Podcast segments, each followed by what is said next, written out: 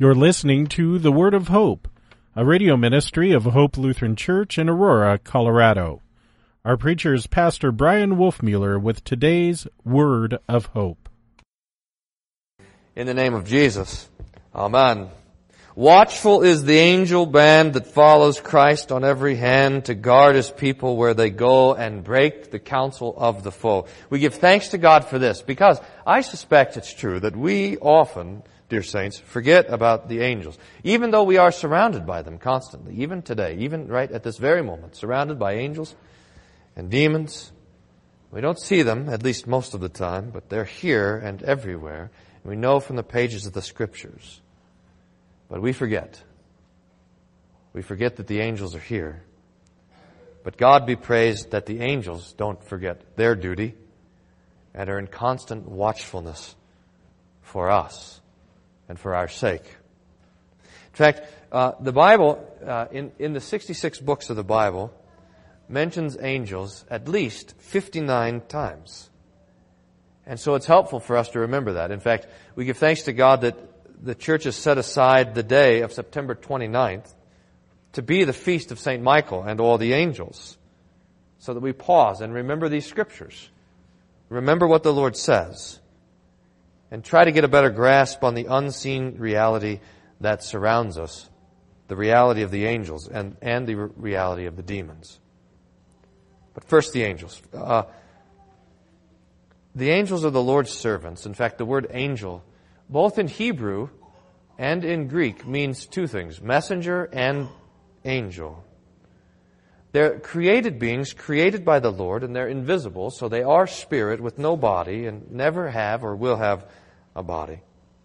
The angels uh, say that of the, the, the scriptures say of the angels that they do two things most of all, and that is that they sing and they fight. To the angels belong the sword and the song. The angels were there as God created the earth in the very beginning. In fact, we consider this from the prophet Job. This a beautiful verse from Job 38, where, where the Lord comes to Job and is, uh, is really kind of getting on his case for his pride. And he says this, Were you there when I laid the foundation of the earth? Tell me if you have understanding. Who determined its measurements? Surely you know. Or who stretched out the line over it? On what were its bases sunk? Who laid its cornerstone? When the morning stars sang together and the sons of God shouted for joy. The, the morning stars there and the sons of God are ways that the prophets refer to the angels. And here it says that as the Lord was creating all of these things, that the angels were watching and praising Him as He built the earth and founded it. And just like this, as it was at the beginning, so the angels are there also at the end of time, singing praises to God. In fact, the angels stand before the face of God and sing constantly, they're holy, holy, holy. We see this in Isaiah and also in the book of Revelation. And if we want to see it, the entire book of Revelation is punctuated by these songs of the angels that stand before God and sing. Here, here's the last stanza of this angelic song in Revelation. It's Revelation chapter 16. John writes, And I heard the angel in charge of the waters say, Just are you, O Holy One, who is and who was, for you brought these judgments. For they have shed the blood of the saints and the prophets, and you have given them blood to drink. It's what they deserve. And I heard the altar saying, Yes, Lord God Almighty, True and just are your judgments.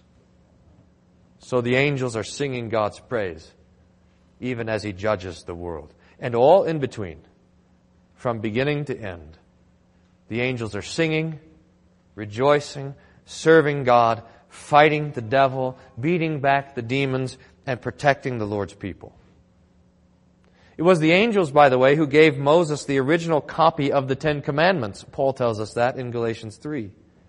And then 700 years later, as the Assyrians were surrounding Jerusalem and about to wallop her, one angel comes and slaughters the entire Assyrian army on one night, 185,000 soldiers, and sent the Assyrians back home. 2 Kings 19. The angels in the Bible especially tend to the Lord Jesus. It was Gabriel who announced the incarnation to Mary. It was the angels who appeared to Joseph to give the name, to give the name Jesus to his stepson. It was the angels who sang to the shepherds and sent them over to Bethlehem to see the baby Jesus, the child born for you. The angels appeared to Joseph even after they were visited by the wise men to send them down to exile in Egypt. And, and the, the angels were there to comfort Jesus. After his 40 days in the wilderness and his agony in the Garden of Gethsemane, the angels were there to bring him comfort from his heavenly Father. And the angels were at last in the tomb, even when Jesus wasn't. we hear in the Easter Gospel the wonderful words of the angel who says, Why do you seek the living among the dead? He's not here. He's risen. And all through the early church, we read in the book of Acts that the angels are with the apostles as the Lord's word goes forth. It's the angels we read in Matthew 18 who watch over and protect the Lord's little ones. It's the angels who watch and protect the church and the angels who will carry our souls to the face of Jesus when we die. So we give thanks to God for this ministry of the angels. But there is another, uh, there is another reality of these spiritual and unseen things, uh, and that is the reality of the demons, who are also angels, but who rebelled against the Lord and His Word and who fell. The, these, the demons, the wicked angels, the devils, have their constant ambition to overthrow the Word and the church. The angels were created to serve the Lord and to serve the church, but in their rebellion, in the devil's rebellion specifically, a third of the angels fell and have become the demons. Now, we don't know the day that the angels were created. It must have been part of the first six days of creation because before that there was nothing. There was only God. And on the seventh day, God rested and finished his work. And so we don't know what day also the devil rebelled and the angels became the demons. But there was a very good of creation on the sixth day, but then almost immediately after that, the devil comes to tempt Adam and Eve. And this is the, and this is the work of the devil and of the demons all along. To bring darkness and death, and especially to bring to us, especially to bring to you eternal death. For the devil wills to drag everyone he can with him to judgment. The demons are generally working in the world, but we, we should know this that the demons are especially doing their work in the church, and that you are their target, that the devil is after you. In fact, Martin Luther, I think, said this that when you're marked with the sign of the Holy Cross, Uh, in your baptism, on your forehead, and upon your heart to mark you as one redeemed by Christ the crucified. This is like putting a bullseye for the devil's attacks, for his flaming darts, right on your mind and your conscience. So the devil does his work there, in the church and in the conscience. And he would bring violence and confusion to both. The devil targets both our faith and our love. He would have us doubt the gospel, that our sins are forgiven, that there's peace between us and God because of the blood of Jesus. And the devil also attacks our love for one another. One person sins against another. And sometimes it's you sinning against someone else. Sometimes it's someone else sinning against you. I mean, we live in this big, kind of wound up yarn ball of sin in this world. And the devil comes along and he tightens it. He makes it worse. He makes us angry with one another. He makes us bitter to one another. He says, you don't have to love them after all. They've sinned against you. You don't have to go to church. Don't worry. You'll be fine at home or whatever it is. In fact, I don't think we'd have to think too much or work too hard before we start to recognize the voice of the devil, even in our own conscience, tempting you away from faith, tempting you away from church tempting you away from God's Word, tempting you away from loving your neighbor. But all of this, look, all of this is done in secret. We don't see the devil. We don't see the demons working on us. He, he's there throwing things into our heart, but we don't, but we don't see him doing it, which is why the scriptures are always reminding us that this is true. That the demons are there and commanding us to be on guard. Paul, Paul writes this. This is Ephesians chapter 6. For we do not wrestle against flesh and blood, but against the rulers, against the authorities, against the cosmic powers of this present darkness, against the spiritual forces of e- evil in the heavenly places. Therefore, take up the whole armor of God, that you may be able to withstand on the evil day, and having done all, to stand. You see, the devil is fighting against us. He, he, is fighting against you. And he never forgets that he's in this fight. He never rests. He has an almost fanatical rage with which he is determined to destroy the church and, dest- and determined to destroy you. So knowing this, we give thanks to God. Especially, we give thanks to God for the ministry of the angels that protect us. Which brings us with great joy to Revelation 12, our epistle text, which gives us this glorious picture of the battle between the angels and the demons, and especially the picture of St. Michael removing the devil from the heavenly council. And he does this with the only weapons that can destroy the devil the Word of God and the blood of Jesus. Revelation 12 verse 11. And they have conquered him by the blood of the Lamb and the word of their testimony, for they loved not their lives unto death. Let's consider the whole text. here's two things, though, to introduce us before we jump into a Revelation text. The first is that we need to remember that there is a heavenly council. We speak of this often, but to remember it is helpful. That the, there is a place where the Father, Son, and Holy Spirit are having their conversation with one another. And that in that heavenly council, the angels are there, the prophets are there, the saints that have gone to heaven are all gathered around this council. And in this council, there is apparently a place for the devil. Remember how it was in the very beginning of the book of Job, when the Lord summons all the angels to gather before his face, and there is a place for the devil to come and do his devilish work, to do his Sataning. Remember, Satan means accuser. So the devil comes and stands before the face of the heavenly Father, and he accuses Job of his sin he accuses Job of having a weak faith. He accuses Job of believing in God just for his own benefit, for selfish reasons. This is a frightful picture, but a picture of reality and truth. That the devil has a place before the Father in heaven, and that he would do his Sataning work with us. That he would carry our sins before the face of our Father in heaven. Now, second, we need to remember how it is with the book of Revelation what in fact is going on with the entire text.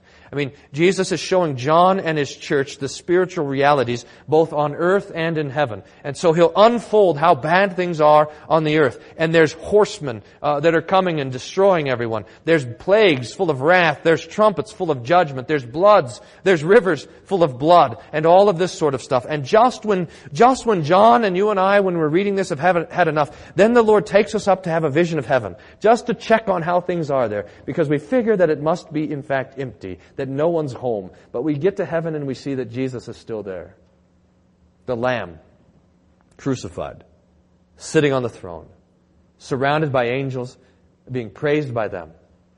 So then when we have that comfort, the revelation takes us back down to earth. And there's beasts and dragons and monsters and all sorts of wars and destruction and calamity. And just again, when we've had enough, we're brought back up into heaven to see how things are there. To check that Jesus is still there. And sure enough, he is. Now, we get to Revelation 12, which is a vision of heaven it begins with John seeing a woman who is pregnant, and this is a picture of the Old Testament and of Mary all wrapped up into one. And this pregnant woman gives birth to a child who is Jesus. And the text says that he's caught up to God and his throne. That with one verse covers the birth, life, death, resurrection, and ascension of Jesus. And now Jesus is bringing his victory, his cross, and his blood into this heavenly council where, where God and the devil are talking to one another. But look, this is the, the beautiful thing of this text. With Jesus bringing his blood there, there is nothing more for the devil to do. I mean, the devil is there busy accusing you of your sin, but this sin is covered by the blood of Jesus. The devil there is there to bring all of your iniquities before the Father's face, but all of these iniquities are died for by your Jesus. Jesus brings His blood into the heavenly throne room, and now the devil is out of a job, because what is there left for him to accuse? What is there, what is there left for him to say? What is there left for him to do? Nothing at all. So Jesus, at his ascension, gives to Michael, the archangel, the privilege of removing the devil from the council of heaven. And that's what the text is about. Listen again, Revelation chapter 12, starting with verse 7. It's in your bulletin. Now war arose in heaven. Michael and his angels fighting the dragon, and the dragon and his angels fought back, but he was defeated. And there was no longer found any place for them in heaven. So the great dragon was thrown down, that ancient serpent who's called the devil and Satan, the deceiver of the whole world. He was thrown down to the earth and his angels were thrown down with him. And I heard a loud voice in heaven saying, Now the salvation and the power and the kingdom of our God and the authority of his Christ have come. For the accuser of our brothers has been thrown down who accused them day and night before our God. And they have conquered him by the blood of the Lamb and the word of their testimony, for they loved not their lives even unto death. Rejoice, therefore, O heavens, and you who dwell therein. You see, the devil has nothing to accuse the Father of. He has nothing to say to Jesus or to the Holy Spirit because sin, all sin, all of your sin has been forgiven. So he's out of a job and he's thrown down to the earth. But look, the devil is still sulking around doing the only thing he knows how to do, bringing accusation. But because he can't bring them before the Father in heaven, he brings them to you in your conscience. Now listen, this is important. The devil can no longer accuse your father of your sin, but he can accuse you of your sin. The devil has no longer any place in heaven, but he is fighting every single day to have a place in your conscience, to have a place in your heart, so that you would hear his voice. The voice that Jesus couldn't possibly love you because after all, look what I've done and thought and said day after day. The thought that you don't need to love your neighbor because after all, look at what they've done to me. The devil would bring to you all of the sins that you've committed and put them before you as a litany of the reason why God should damn you. And when he does it, it's true. God should damn you, but he doesn't. He damns Christ. He curses him because cursed is the one who hung on a tree instead of you. And the devil would bring to you all the sins committed against you. All the ways that you've been ripped apart. Your, your name, your body, your reputation, your everything. He would bring them to you and say that you're unlovable and that you shouldn't love your neighbor. The devil does this in your conscience. It's all he has left to do. To cast from your mind the kindness of God and the love that we ought to have for our neighbor. But look, dear saints, the very same thing that casts the devil out of heaven casts him also out of your conscience. The blood of Jesus and the Word of God, which is our business here today. The very same tools that St. Michael, the archangel, used to pry the devil out of the counsel of God, Jesus has delivered to you today in His Word and in His body and in His blood. So that you would know that your sin is forgiven. That your sin and guilt and shame, all of it is covered by the blood of Jesus that God the Father, Son, and Holy Spirit delight in you, and now in your conscience is not to be heard the voice of the devil, but rather the voice of Jesus, who says he loves you, who says that you are forgiven, His voice is full of compassion and grace. His, ver- His voice is full of life and mercy. And His voice, dear saints, His voice is for you. It's true for you. So we rejoice, Saint Michael and all angels. We rejoice that the Lord has created and still uses the angels to protect and keep us. And we rejoice that Jesus has delivered over to us the same thing that He used to kick the devil out of heaven, His blood and His righteousness. And by these, by His forgiveness and His kindness, we on the last day will join the heavenly angelic choir and sing the praise of our God forever and ever. Amen. May the peace of God, which passes all understanding, guard your hearts and minds through Jesus Christ our Lord. Amen.